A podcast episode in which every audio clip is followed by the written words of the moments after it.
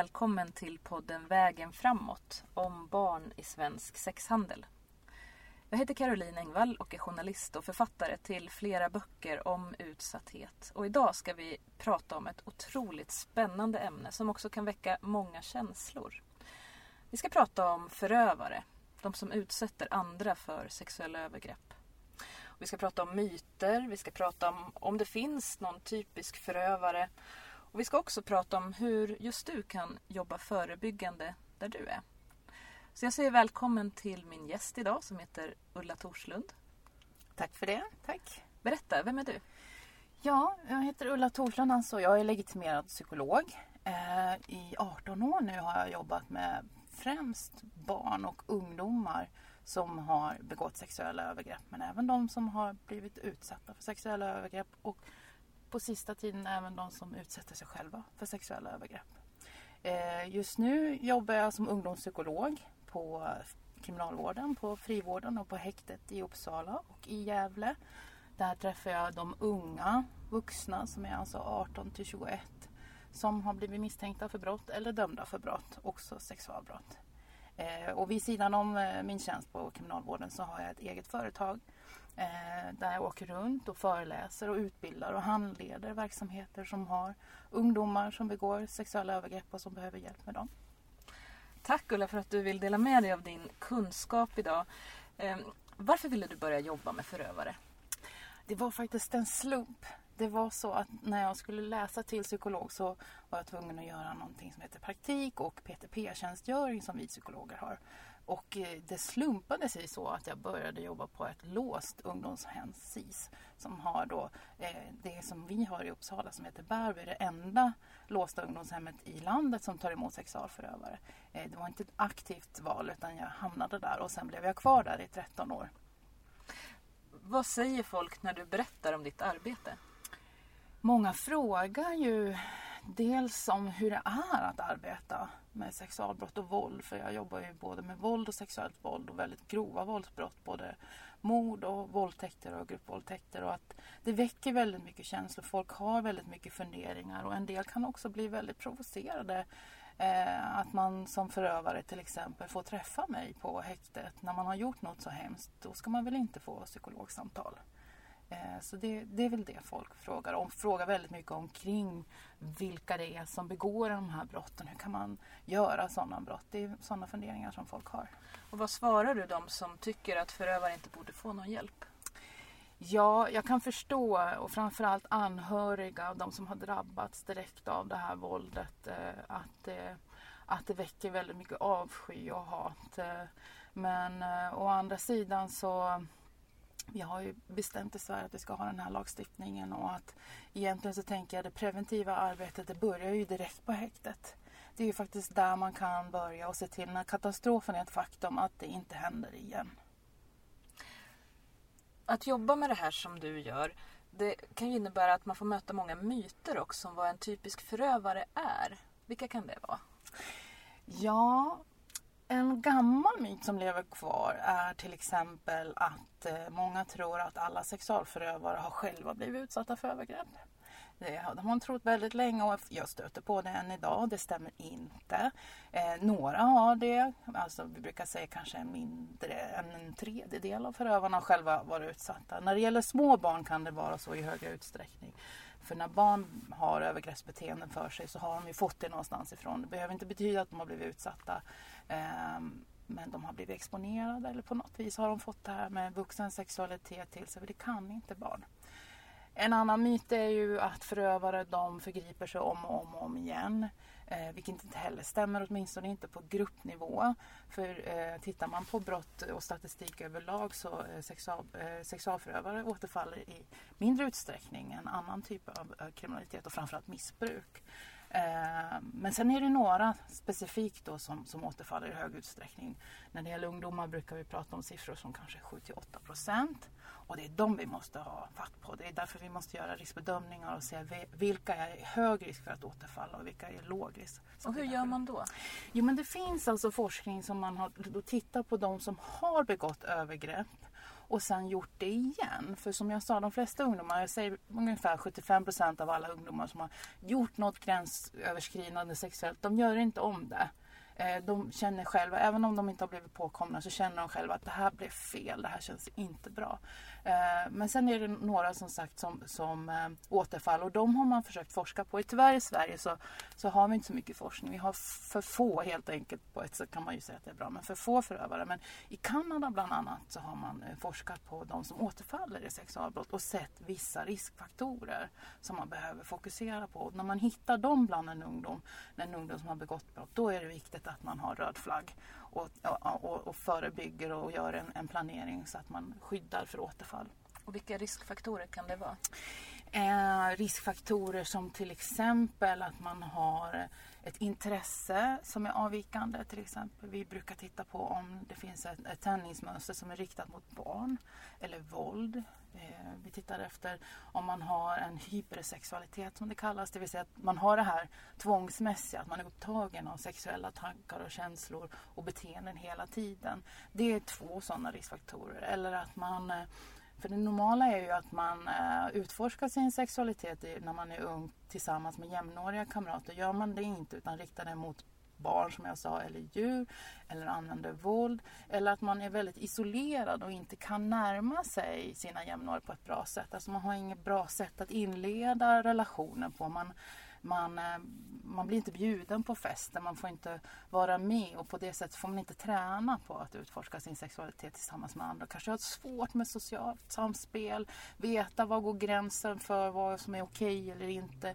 Svårigheter att efterfråga samtycke, man har kanske föreställningar om att så här, det här är okej. Många har attityder som stödjer våld och tycker att eh, ja, eller har blivit inspirerade av pornografi till exempel. En del ungdomar, jag har haft ungdomar som på helt allvar säger till mig att, att eh, en kille som berättar för mig att om en tjej säger nej Ulla så betyder inte det nej. För tjejer vill egentligen ha sex men de säger nej för att de inte ska bli kallade för horor, för att de inte ska verka för lättköpta och, och egentligen så fantiserar de flesta kvinnor om att bli våldtagna. Sådana typer av föreställningar och eh, eh, attityder kring våld och, och, kvinnor finns. Du berättade förut att eh, en tredjedel ungefär har varit utsatta för sexuella övergrepp själva. Vad kan det annars finnas för röd tråd i förövarna? Ja, om man tittar på de här riskfaktorerna som vi eh, kikar på när vi gör de här riskbedömningarna så är det ju framförallt eh, som jag sa, de här, om det finns avvikelser eller en, en, hypersexuell störning, en upptagenhet kring sex. Men det kan också vara att man har ett normbrytande beteende överlag, att man inte följer det liksom vuxna säger eller de lagar och regler som vi har att man har till exempel funktionsnedsättningar av olika slag. ADHD kan vara vanligt till exempel med impulskontrollstörning, att man har svårt att stoppa sig, man vet vad som är rätt och fel men man kan inte låta bli och så vidare. Psykisk ohälsa är också någonting som vi ser är vanligt bland återfallsförövarna, att de, när de mår dåligt i perioder så är det högre risk för återfall för att det har hänt någonting och då är det risk, stor risk så att säga. Kan det vara så också att man inte känner sig sedd av vuxenvärlden? Bristande vuxenkontakt?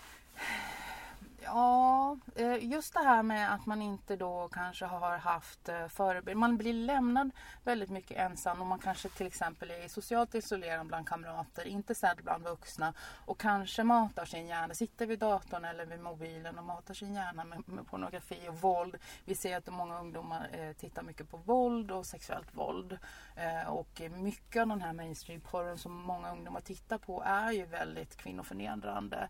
Eh, och då kanske blir inspirerad av det och tror att det är så här det ska gå till. Och har kanske inte vuxna som har pratat mer om, om hur sex ska gå till. Alltså utveckla en hälsosam sexualitet de barn som kanske lämnas väldigt mycket för sig själva eh, och överges av vuxna att själva fatta beslut kring vad som är okej eller inte. Där kan man väl se att, att det brister så att säga.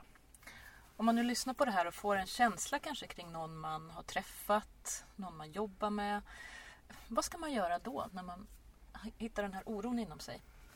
Ja, alltså jag tänker att man måste göra en helhetsbedömning när det gäller en ungdom. Och är det barn och ungdomar så om de är under 18 år så ska man ju faktiskt göra en orosanmälan till socialtjänsten. Är det så pass att man oroar sig då, det är inte, det är inte upp till var och en att utreda. Eh, det är viktigt att, att socialtjänsten får den uppgiften för de har och ska ha kompetensen och tillsammans med polis och, och BUP kan man till exempel ta, fånga upp en ungdom som kanske har begått ett övergrepp eller är på väg att göra det igen. Eh, så det finns ju. Men eh, som vuxen om du oroar dig för då kan du alltid försöka prata med ungdomen om det är någon i din liksom, nära omgivning som du känner. Hur gör man för att ha ett sådant samtal? Ja, det är inte lätt. Alltså det beror på vilken ingång man har. Ungdomar berättar ju sällan om sexuella beteenden. Det, är liksom, det hör till det naturliga. De, de vänder sig inte till vuxna, de vänder sig till varandra. Eh, men har man en funktion som till exempel eh, jobbar med ungdomar, då har man ju mandat på ett annat sätt att fråga. Det ingår ju i rollen till exempel som skolkurator, som fritidsledare eller för mig som psykolog så förväntar ju sig ungdomar att jag ska fråga hur de mår. Men är man en annan vuxen bara i ungdomens närhet då kan det väl vara lite klurigare att, att veta hur man ska närma sig. Men jag tycker det är bättre att våga fråga för det finns liksom inget rätt eller fel. Du kan liksom inte förstöra en, en ung människas utveckling genom att visa att du bryr dig. Men hur, om man är orolig för att någon ska begå ett sexuellt övergrepp, hur skulle man kunna ställa en sån fråga utan att eh, göra någon arg eller klampa in i någon annans integritet? Ja, det är nog jättesvårt för allting som har med sex och framförallt avvikande sexualitet. Det finns så mycket skam och skuld kring det. Jag tror inte att någon ungdom skulle svara jakande på dem. Jag, inte ens de som jag träffar som, är, som har liksom blivit påkomna och som har blivit dömda kan ju erkänna. Så det blir väldigt svårt. Man kan ju säga att man är orolig för att man har kanske sett beteenden som är oroväckande. Att man har kanske väldigt mycket sexuella relationer eller att man kanske utsätter sig för riskfyllda situationer. Man kanske håller på med droger eller alkohol. Det är ju sånt som kan öka risken för övergrepp. Så att på ett generellt plan kanske närma sig ungdomen Eh, snarare än att säga, för det, för det vet vi inte. Vi vet inte vem som ska begå ett övergrepp om man inte har gjort det förut. Det finns liksom inga sådana tydliga tecken. Men det kan ju finnas en generell oro kring att en ungdom har, har det dåligt och kanske har eh, riskfyllda relationer. Ja, för det finns ju kanske ofta föreställningar bland folk hur en typisk förövare ska se ut. Mm -hmm. Vad tänker du om det? Ja, det är faktiskt det är en mycket bra fråga. För att det är den vanligaste frågan jag får. Varje vecka får jag den frågan. Hur är den typiska förövaren? Hur känner man igen en förövare och så vidare. Och det, eh, det finns alltså ingen typisk förövare. Det är ju det som är lite speciellt med, med just sexualförövare och jämfört med andra typer av brott. Att sexualbrott finns överallt i alla samhällsklasser, i alla former. Alltså det finns både unga och gamla och äldre. Eh, jag har träffat på så små barn som tre och ett halvt år. Även om vi kallar inte dem för förövare. De kallar vi för barn med sexuella beteendeproblem eller sexuella gränsöverskridande. Ända upp till i 70-årsåldern. Eh, så att det finns inget typiskt, det finns inget typiskt förövare på det sättet. Däremot så, eh, så finns det, de man tittar på, vissa ungdomar som kanske ligger i högre risk eh, att begå övergrepp än andra och de kan man väl skilja ut som jag sa genom att man ser att de kanske har blivit exponerade för våld eh, hem och behöver inte ens vara sexuellt våld. Att man har en utsatthet, man kommer från en familj med dysfunktion och, och lämnas väldigt mycket själv och så vidare. Så det, det, kan ju vara, på, på, det sättet så kan man ju, man har sett också i studier att, att i vissa familjer så är sexbrott vanligare än i andra. Och det är inte så att det finns någon särskild gen som gör att man ärver det. Men att man har följt, eh, man har följt eh, dömda sexualförövare ända sedan i början av 70-talet och sett att de, eh, de söner som har papper som har suttit i fängelse för sexualbrott och som hade bröder eller halvbröder och sambandet var starkare med helbröder än halvbröder hade en ökad risk alltså för att själva begå sexualbrott. Upp till 40 procent menar man på genetiskt. Och då pratar vi om de här parafilierna eller den här eh, här hypersexuell störning. Precis som man kan ha anlag för att utveckla missbruk, alkoholmissbruk, så kan man också ha den här typen av anlag. Eh, så det behöver man ju känna till. Och I framtiden kanske vi kan bli bättre på att kartlägga de här familjerna, de här barnen kanske växer upp. Om vi backar lite grann, vad är ett sexuellt övergrepp? Ja, det är ju en handling. Kan, vi brukar skilja på eh, det vi kallar för hands-on och hands-off handlingar. Och det hörs nästan på ordet att hands-on, det är ju handlingar eh, där man fysiskt berör, berör offret. Alltså det kan vara det som vi kallar för frotterism. Vet du vad det är? Nej. Nej. Det är när man gnider sig själv mot offret till utlösning. Har hört att det ska vara vanligt i, i Japan i tunnelbanan. Men det förekommer även i Sverige. Intressant. Ja. Eh, Det är ett ofredande även om det kan kännas harmlöst. Men all form av sexuell beröring, alltså när man berör någon och framförallt på privata delar. Eh, och sen förstås penetration, det som vi vet är det mest, den skadligaste formen av sexuellt övergrepp. Eh, eh, Det är ju det som, som vi brukar prata om sexuella övergrepp, inte bara som sexuella övergrepp på privata delar utan det är ju känslomässiga övergrepp. Men man kan alltså begå övergrepp även hands-off. Och det, vi pratar eh, till exempel om exhibitionism. Alltså att man blottar sig, man visar sitt kön för andra och, och tycker att det är spännande att se den reaktionen som man väcker eh, hos offret. Eh, man pratar också om voyeurism, alltså att man tycker om att titta på andra i sexuella sammanhang. Eh, nu idag pratar vi om eh, sexuella ofredanden på nätet, den, den nya formen av blottning, alltså med dickpics. Och nu har jag, hörde jag att det var en kvinna i Halland som också hade blivit dömd för en, en snipppick, fast jag vet inte varför det heter så, men i alla fall som har skickat bilder på sitt könsorgan till sitt ex. Det blev hon dömd för, det får man inte göra. Men man kan också liksom verbalt sexuellt kränka människor och det kan man också bli dömd för. Men på tal om dickpics och snipppics. Ehm, hur är fördelningen mellan killar och tjejer när det gäller eh, sexuella övergrepp? Ja, det är jättesvårt att, säga för mörkertalet är så jätte, jättestort och jag tror att det finns nog fler tjejer än vad vi tror idag. Ehm, och när det gäller att skicka bilder ehm, på sig själv och, och nakna bilder till varandra så gör ju tonåringar det idag. Det är ett sätt att utforska sin sexualitet på och det kanske inte alltid är med avsikt att på något vis eh, ofreda någon. Många ungdomar vet bara inte om till exempel att det är, eh, är olagligt att skicka bilder. Om man har bilder på en, en kompis till exempel. Om man skickar den så, och den personen är under 18 år så räknas det ju som ett, eh, eh, eller ett barnpornografibrott helt enkelt. Det får man inte göra. Eh, men, och jag har förstått också nu, jag har läst Netcleans rapport att det är fler och fler unga som har börjat begå övergrepp på nätet och de är mer avancerade tekniskt, kan mera kring det här. Eh, men det finns också många tjejer som finns bakom de här ehm, mer anonyma kontona där de, där de sexuellt ofredade kamrater eller andra på skolan eh, i sken av att de skulle vara killar. Men de är tjejer också. Så att, i- idag vet vi inte. Jag vet att Cecilia Källgren har, har tittat på, på gymnasieungdomar. Hon forskar ju på ungdomar som begår övergrepp och hon har ställt frågan bland annat i en studie till över 4 000 ungdomar eh, om de någon gång har liksom sexuellt ofredat någon och då menar liksom att man verkligen har penetrerat eller tvingat någon till onani. Och då var det faktiskt en hel del tjejer, jag tror det var 19 procent av dem som svarade ja på den frågan så var det faktiskt tjejer. Internationellt brukar man prata om kvinnliga förövare att det kanske är en och en halv till 4 procent av förövarna som är kvinnor. Eh, men om man tittar på såna här trygghetsundersökningar och frågar de som har blivit utsatta, bland annat en undersökning i Norge när man frågade män som hade blivit utsatta för sexuella övergrepp så var det faktiskt upp till 10 procent som uppgav att förövaren var en kvinna. Så att vi vet faktiskt inte men det är nog fler än vad vi hittills har förstått. Mm, så mörkertalet är stort, att man vet att det kan finnas fler kvinnor än man kanske tänker som förövare. Föreställningen är ju ändå att det är mest killar och män. Varför tror du att det är så? Alltså det är ju de som blir eh, polisanmälda och dömda. Om man tittar på brottsstatistiken så är det ju 98 procent män och 2 procent kvinnor.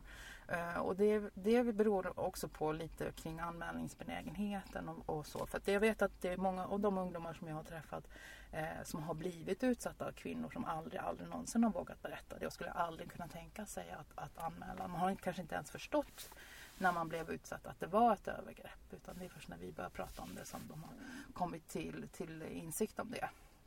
Hur upplever förövare generellt att det är att prata om det de har gjort? Oftast har de inte gjort det. eh, och jag, har, kommer, eh, om jag, jag har ju haft ungdomar i behandling i terapi i längre perioder, alltså upp till ett år eller flera år till och med.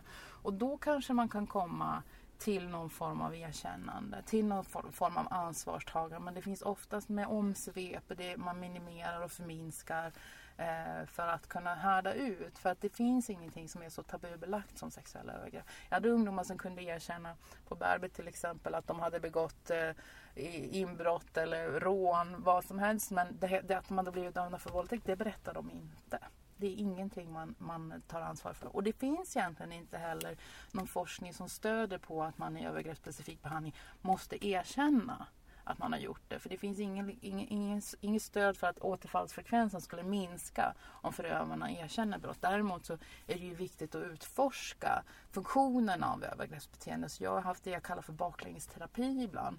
Det vill säga att en ungdom som förnekar så brukar jag säga så här att ja men om det hade varit du som hade gjort det här övergreppet, hur hade du tänkt? Så kan man ändå komma åt hur ungdomen tänker och se funktioner av olika beteenden i alla fall. Har du något exempel på vad någon har berättat i just en sån här baklängesträff? Nej, jag får, inte, jag får ju inte göra det. Jag, får inte, jag har ju min sekretess. Jag kan ju inte berätta i detalj för det kan ju vara någon som känner igen det. Men just det här att, att eh, det går att prata om övergrepp eh, om man inte är direkt konfrontativ och säger till ungdomen kring just den här händelsen utan pratar på generellt plan eller om man exemplifierar med någon annan förövare så kan man ändå utforska ungdomens tankar kring situationen. Varför blev det så här? Och, och fråga till exempel hur offret reagerade. Vad tror du att hon tänkte? Vad så kan man ändå komma åt ungdomens sätt att fundera och, och känna kring saker och ting. Hur kan samhället i stort jobba med den här frågan förebyggande? För det första så måste eh, alla som jobbar med barn och ungdomar ha kunskap om det här. För det finns inte i Sverige idag. Eh, och jag vet att eh, när vi var på ECPATs Nordiska forum och fick prata med Morgan Johansson om det här så lovade han faktiskt att vi ska i framtiden, jag vet att det är på gång nu eh, från, i Linköping, Barn Frid har fått i uppdrag att se till att, att grundutbildningarna har ett, om, ett område som handlar just om barn och unga. Hur man ska då upptäcka sexuella övergrepp, hur man ska förebygga alltså konsekvenser av övergrepp och vad man i i, i, redan på, på låg nivå, alltså på, på, i tidiga insatser kan göra för att förhindra övergreppsbeteenden bland mm. barn och ungdom. Och hur kan man göra det? Ja, för det första, jag brukar föreläsa på förskolor och då brukar jag prata med pedagogen om att försöka införliva tal om barns sexualitet redan tidigt, alltså redan vid två års ålder.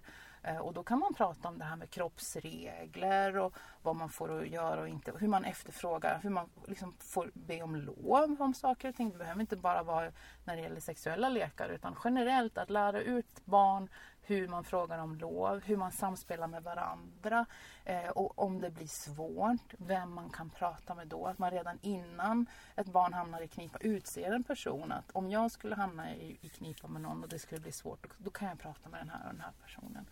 Man kan prata och lära ut till barn vad som är skillnaden mellan bra och dåliga hemligheter.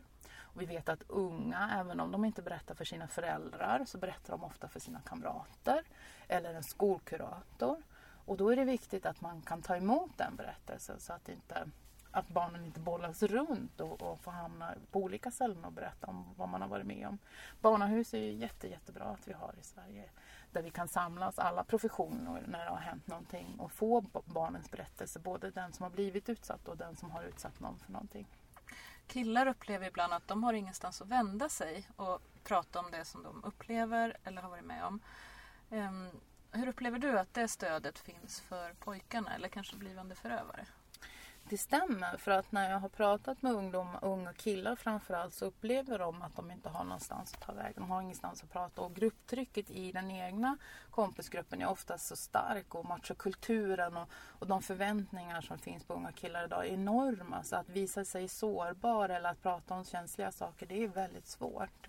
Eh, många gånger när jag pratar med killar var och en för sig så kan de också beskriva situationer som de dras in i fast de inte vill. Och de har ingen, ingen att ventilera det med, har ingenstans att ta stöd. Eh, men det kommer ju mer och mer nu, eh, både killjourer och det, med metoo-rörelsen så har det ju faktiskt kommit en del eh, Eh, försök till att skapa killgrupper och att, att faktiskt eh, unga killar ska få stöd. Annars så har vi ju, vi har ju unga vuxna, unga eh, ungdomsmottagningar och de som jobbar med det. Och eh, de har jag också varit nyligen och föreläst för hur de ska kunna fånga upp killar och de som då kanske eh, eh, berättar om sexuellt gränsöverskridande beteenden och kanske om det finns en oro var man ska vända sig och även tipsat dem om, om Preventell som finns för den som kanske har sådana tankar på att man kanske till och med ska begå övergrepp. Så det finns ju hjälp att få men vi behöver nå ut till killarna på ett bättre sätt. Jag tror att skolan är den bästa världen att börja i. Ofta finns det ju en stor ilska från samhällets sida gentemot förövare som förstås ibland också är befogad. Men den här ilskan, hur ser du på den? Borde vi bemöta förövarna på ett annat sätt för att de ska kunna tas emot av samhället annorlunda? Jag tycker det är viktigt som sagt att eh, redan när övergreppsbeteenden förekommer bland barn att vi vuxna markerar och förklarar, precis som när vi sätter gränser för andra typer av beteenden. För jag, jag får ofta frågan, hur ska vi säga det här för att Ja, men då brukar jag fråga, men om Kalle slår en spade i Lisas huvud, vad gör ni då? Ja, men då säger vi till. Och även när sexuella gränsöverskridande beteenden förekommer så måste vuxna snabbt kunna vara där och sätta en gräns och säga nej, så där får man inte göra och så vidare. Vi måste vägleda barnen och ungdomarna till vad är okej beteenden. Och passa på i vardagen när man har barn och ungdomar i sig att, att hjälpa dem i att forma beteenden som är okej. Um, Sen eh, tycker jag att även om en ungdom är under 15 år och man har begått ett övergrepp så ska det faktiskt polisanmälas. Och man ska ta sig till barnahus och göra den här utredningen och riskbedömningen för att se vilken nivå av insats behöver den här ungdomen. Så att det inte blir som vi hade här i Uppsala, ett fall där det var en 16-årig pojke som först begick en våldtäkt på en flicka i, i en skola och sen bara tre månader senare gör om det på samma skola men på en annan flicka. Det är jätteviktigt att när det har hänt att, att vi vuxna tar ansvar och ser till att de här ungdomarna inte förgriper sig igen. Och det är en viktig markering för ungdomen också att samhället säger nej, det här är inte okej. Okay. Eh, och även om man är under 15 år och inte kan eh, eh, bli dömd för brott så kan socialtjänsten gå in eh, och omhänderta och, och frihetsberöva och placera en ungdom. Om det är så att man bedömer att risken för återfall är för stor i omgivningen, om det har varit till exempel i hemmet eller om det har varit i, i skolan så kanske det är så att en ungdom måste man faktiskt placera någon annanstans. Det kräver mycket av skolor idag också att inte blunda när övergreppsbeteenden förekommer bland barn och kalla det för minskar och kalla det för sexuella lekar. Utan att man faktiskt också i skolan tar ansvar och, och ringer socialtjänsten och gör orosanmälning och vidtar de åtgärder för att inte bara för att offret inte ska bli utsatt igen utan titta på även den psykologiska faktorn av att man ska inte behöva möta sin förövare i skolan dagen efter att man till exempel har berättat att man blivit utsatt. Det är något som händer hela tiden. Jag ser det om och om igen. Att när ungdomar förgriper sig på varandra så, så tror man inte att det är lika allvarligt. Men vi vet från forskningen att att, att bli utsatt av en jämnårig kamrat när du är barn är lika illa som att bli utsatt av en vuxen. Bra tips till skolan. Finns det mer skolan kan göra för att förebygga? Jajamän. För när jag frågar om ungdomarna om de har fått sexualundervisning i skolan så är det nästan ingen som har fått det. De har inte fått höra någonting hemifrån. De vet ingenting från skolan. De vill, men det finns ingen vuxen som tar ansvar. Så att vi måste levandegöra de här samtalen, inte bara i form av liksom sexualkunskap i den eh, traditionella meningen som vi hade kring hur ett samlag går till eller hur man trär på en kondom, utan mer eh, kring relationer. Och det här med att inleda relationen, att veta när är det okej okay att ha sex, hur efterfrågar jag samtycke? Ungdomar behöver ju ha ett språk.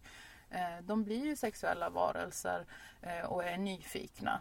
Och då, det är ju framförallt när man kommer upp i tonåren, 13-14 års ålder, som de är som mest intresserade. Och det är där också vi ser de flesta övergreppen ske. För att de har inte format okej okay, sociala beteenden. De vet inte. De kanske inte alltid menar att begå övergrepp men de har inte lärt sig hur och då blir det fel. Och medelåldern för att börja titta på porr idag är ju 12 år och ofta möter man den tidigare än så. Ja. Hur ser du som expert porrens påverkan på förövare? Ja, vi har, vi har pratat väldigt mycket om det här med, för ungdomarna säger att de eftersom de inte de har ing, de får inte lära sig om sex någon annanstans så, så blir de ju lämnade till att faktiskt utforska nätet och eh, de sidor som finns där. Och många ungdomar tror ju att den, eh, den porren som de tittar på det är liksom så, så sex går till. Eh, och även om en del förstår att det är bara skådespelare och så vidare så har de liksom ingen annan information. Ska du komma åt en, en mer Alltså den mainstreamporren som finns som jag sa, den innehåller oftast väldigt mycket våld, våld och kränkningar framförallt mot kvinnor. Och ska du titta på en annan typ av porr då måste du oftast betala för att skapa ett konto. Det gör inte ungdomar. De tittar på den porren som finns tillgänglig. Man pratar om de här tre A. Accessibility, affordability and anonymity. Alltså att man kan vara anonym man, man har råd för det kostar ingenting och den är tillgänglig. Den finns överallt. Det var inte som när vi var små och var tvungna att gå ut i skogen och kanske leta efter en FIB-Aktuellt eller en lektyr bakom en buske. Utan den är, porren idag är väldigt, väldigt tillgänglig. Eh, och som du säger, barn börjar titta väldigt, väldigt tidigt på det och då är man kanske inte riktigt mogen för att förstå vad det är man ser. Men det kan ju dra igång ett sexuellt intresse. Vi brukar prata om prematur sexualisering. Vi har alltså haft små barn som, som har blivit som små sexuella varelser för att, att de kan inte hantera sig själv när de blir sådär pirriga. Uh, och, och, det tänker jag är viktigt att vi måste ta ansvar för eh, vad barnen gör ute på nätet och man, hur man är på nätet. För det handlar inte bara om att man tittar på porr utan det är också som jag sa det här med att skicka dickpics eller hur man kommunicerar med varandra. Eh, det är jätteviktigt. Om man som förälder känner sig taggad nu att ta det här samtalet när man har lyssnat på porren. Nu kommer en glassbil här också mm. mitt i. Jag ska säga till lyssnaren att vi sitter och spelar in den här podden i en bil faktiskt. I Uppsala strax bakom eh, Ulla Torslunds arbetsplats som är polishuset. Och då kan det hända att det kommer en glassbil då och då. Det jag är nyfiken på just är dina bästa tips till föräldrar som nu vill starta det här samtalet. Jag tycker att eftersom i alla hem så finns det en TV och oftast brukar den där TVn stå på ganska mycket. Och även när man eh, är bara hemma och tittar liksom på nyheter. Man hör någonting, eh, till exempel nu eh, Svenska Akademin, vi har haft metoo, det har funnits alla möjligheter i världen att, att, eh, att inleda ett samtal utifrån det som händer på nyheterna, det som sägs. Och fråga hur ungdomen som man har hemma då tänker kring det. Det är en jättebra ingång. Ehm, det är också bra om man har olika åldrar av syskon till exempel hemma där man ser att det äldre syskonet kanske eh, ställer frågor till de yngre på det sättet så kanske man kan komma undan som förälder. Men jag tänker att det är istället för att sätta sig och säga så här, nu ska vi ha det här blommor och binsamtal för det, det, kommer, det står inte barnen eller ungdomarna ut med. Så tänker jag att det är mer, ta tillfället i akt i vardagen. Fråga generellt kring hur de har det i skolan, hur de mår och vad de gör. Och, och lite spela dum om du inte vet någonting om internet. Låt dem visa dig. Eh, och, och då brukar ofta de, de är glada när man frågar. Eller så om de står och, och liksom himlar med ögonen och du pratar så prata på för så länge öronen finns där så lyssnar de. Det går in även om de tycker att man är pinsam. Så mer prat om jämställdhet, machoattityder, normer och sexuella övergrepp helt enkelt. Ja. Ulla Torslund, tack så mycket för att du ville vara med och dela med dig av din kunskap här idag. Tack så jättemycket för att jag fick tolka mig rätt. Vi hoppas att du inte kommer att behöva arbeta med det här i framtiden. Nej, vet du vad? Jag brukar säga det. Att det är ett privilegium det arbete jag har men det är sorgligt att jag behövs. Så i framtiden hoppas jag att jag inte kommer behöva så här mycket. Och det kan du som lyssnare vara med och bidra till just genom att starta samtalet med ditt barn eller någon annans eh, redan nu. Tack för att du har lyssnat på podden Vägen framåt om barn i svensk sexhandel. Jag heter Caroline Engvall. oh, oh.